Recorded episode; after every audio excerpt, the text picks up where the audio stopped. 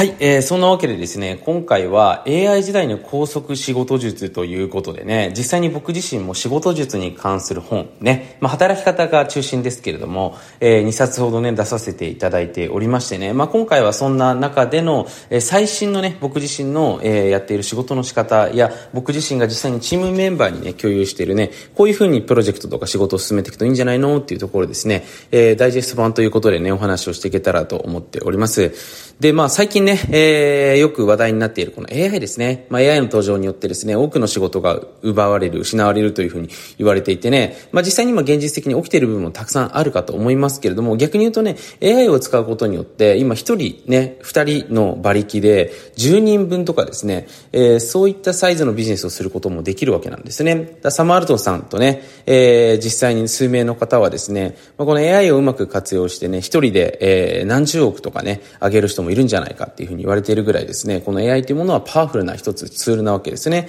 で、実際にね、先日もソフトバンクのね、株主総会の方で孫正義さんがですね、えー、この AI を使わないやつはもう終わっているというね、えー、そういう、まあ、いいことを断言しておりましたけれども、まあ、それくらいですね、この AI っていうものがまず一つ強力なツールとして入ってきたということですね。なので、これに慣れていただく。だ僕自身の、えっ、ー、と、社員っていうのはですね、もう GPT の3.5の有料版の方にですね、アクセスできるようになっています。もう社内としてですね、AI ツール、まあツールですよね。テクノロジーっていうのはですね、もう絶対に無視できないものなので、えー、それらを使える社員を増やすことによって、要は僕の考え方ですよ。社員が例えば5人いたとしてね、例えばですよ、その5人が AI を使うと多分150人分くらいのね、えー、まあ、なんていうすパフォーマンスが出せるんじゃないかなというふうに思って使ってるわけなんですね。なので、実際にですね、AI っていうものがまずベースに入ってきていると。で、ただね、その AI っていうものも、その、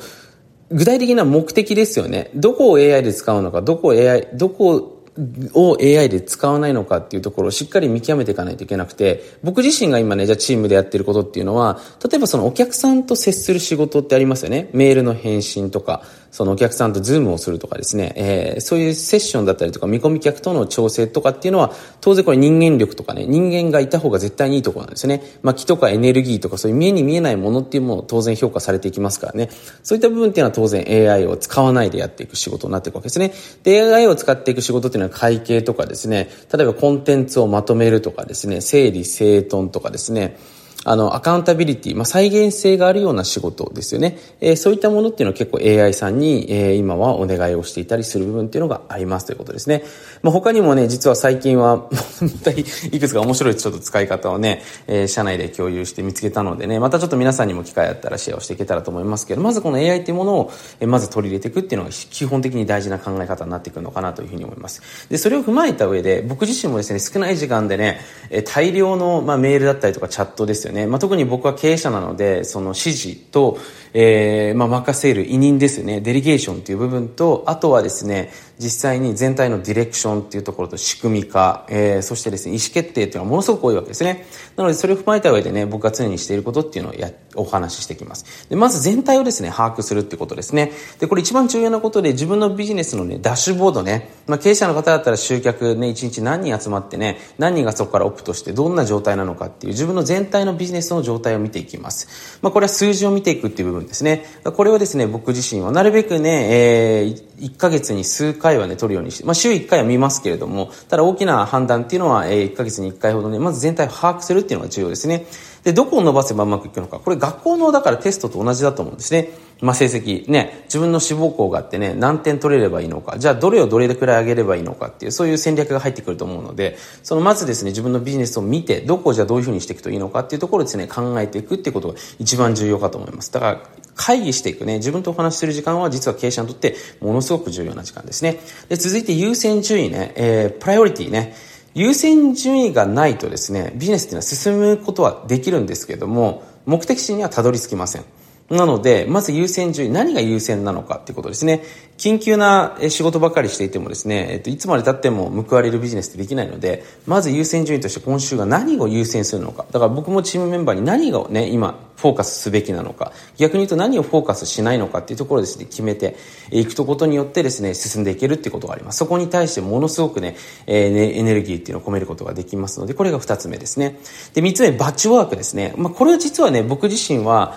あんまり得意じゃなかったんですけど、最近意識的にやるようにしています。バッチワークって何ですかって、バッチングっていう形でですね、えー、同じような仕事はですね、同時に行っていく。まあ僕の場合は会社がですね、複数あってね、チームメンバーも複数いるので、あの、なかなかですね、えー、複数の別のビジネスからね、こう相談とかね、チームメンバーから来るとですね、それぞれ大事なチームメンバーなんで、みんなに当然平等に返信して全員に対して同じような気持ちでやっているんですけれども、やっぱりですね、なかなかその僕がの頭が処理が追いつかない時もあったんですね。まあ別に追いつかないからといって何か問題が起きたわけじゃないんですけど、ちょっとだ時間がかかると。だ最近はですね、あの、シェアというか、あの、まあこれはイーロン・マスクさんの仕事の仕方を見ていて学んだんですけれども、まあイーロン・マスクさんもね、まあ、テスラモーターズとね、あとスペース X のね、こう仕事をやってますけれども、それぞれこう分担して、えー、時間を決めてやっているっていうところを聞いてですね、なるほどということで、僕もね、バッチワーキングという形でね、チャットとか、まあ僕の場合は見る時間もそうなんですけれども、自分の方でですね、これブロッキングしてね、このプロジェクトたちはここっていうふうに決めてですね、やるようにすることによって、これは非常にですね、僕の、なんていうんですかね、ね処理のスピードも上がってきましたし、コミュニケーションの質っていうのも上がってきたので、この同じような仕事は、だからバッチまとめてやっていくっていうところが、あちこちちょこちょこ手出さないということですね。これがものすごくね、仕事を早く終わらせるコツなのかなというふうに思います。で、四つ目ですね、ミーティングね。まあ、僕はですね、ミーティングの鬼なので、あの、ミーティングの仕方はもうとにかくこだわっています。だここではね、もう語りくれないぐらいですね、実はミーティングね、一人でね、仕事してる人って今増えてきてると思うんですけど、これミーティングをするかしないかで、全然モチベーションとか変わってきますからね。やっぱ人と人とが話したりとかね、アイデアを出したりすることによってですね、非常にいい雰囲気が作れたりとかね、あの、普段ね、チャットとかの仕事だとね、なかなかやっぱりこう言えないね、気持ちとか、感謝の声とかっていうのも、やっぱ直接言うことによってですね、それだけでやる気になりますから、人っていうのはね。だから書くよりも話す方がやっぱり人にとってのリラックスだったりとか精神的な部分でのパフォーマンスを上げてくれるというところなので、このミーティングはね、ぜひ取り入れていただきたい。だポケビジでもね、これ僕がやってるポケビジってビジネススクールなんですけども、近々ね、そのビジネススクールってなんかあの、皆さんの今持ってるイメージでね、なんかこうオンラインでね、24時間見放題でね、ビデオ見てそれで勝手に覚えてやっていくのかなっていうところが多いと思うんですけども、そうじゃなくてね、実際に皆さんで同時にね、えー、同じ画面を見ながら、じゃあ今日のテーマはこれですと。じゃあこれについて皆さん、えっ、ー、と、1時間でやりましょうってことでね、やっていくような、そういう実習室みたいな感じですね。まあ実習室じゃないんですけども、学習構築室。ビジネス構築カフェっていうのをですね、近々、ポケビジメンバーの方には無料でね、これ新しいサポートとしてやらさせてもらいますのでね、こういうものがあると、ほら、他の人も頑張っててね、で、チャットに書くわけですよ。自分今今日これやりますと。で、他の人もこれやりますって言うと、緊張感生まれますね。だ今こういうふうにですね、仲間とこう一緒にね、えー、アイデアを出したりとか、刺激をしながら、えー、未来を作っていく時代になってきてるのかなということです。ミーティングということですね。で、最後、えー、体調管理ということでね、まあ僕はブレスワークね、深呼吸もそうですけれども、まあ呼吸に関してはものすごくこだわっておりますし、サプリメントね、まあ、いくつか過去の音声でも話しているんですけれども、まあ、銀杏、イチョウ葉エキス、まあ、PS、ホスファチジルセリンっていうのは、まあ、僕自身脳の回転を上げるためにも、えー、大事に取るようにしております。特にオイルですね、オイル系は非常に気をつけておりましてね、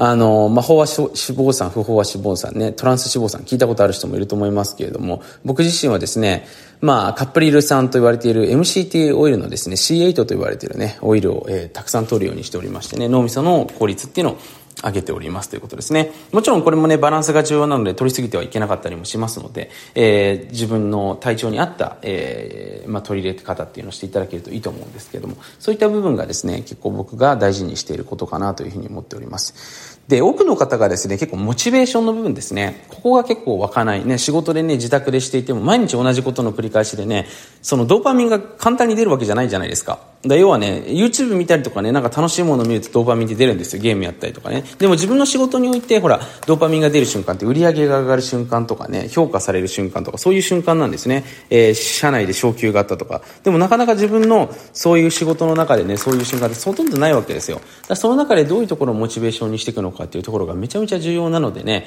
ちょっとこれわかんないです。また皆さんから、その、どうやってね、モチベーション管理してるんですかとか、どうやってやる気ね、マネジメントしてるんですかとか、さっきのね、ミーティングの仕方もそうなんですけれども、実は結構たくさんあります。まあ、僕もね、あの、よく、なんでそんなにモチベーション高くいろんなことでできるんですかって言われるんですけども、まあ、実はコツがありますとね、僕もあの、鉄人じゃないんで、いろいろコツをやっぱり作ってるわけですよ。なので、ちょっとこれ皆さんからね、また、ここのコメントか、まあ、僕の E メールアドレスありますよね。ここに僕のメールマガジンのリンクがあるので、そこにね、こういう話聞きたいですとかっていうのを書いてくれたらね、また次回取り入れていけたらと思いますのでね、もし知りたい方はぜひコメントで教えていただけたらと思っております。そのわけで今回も皆さん最後まで聞いてくださってありがとうございました。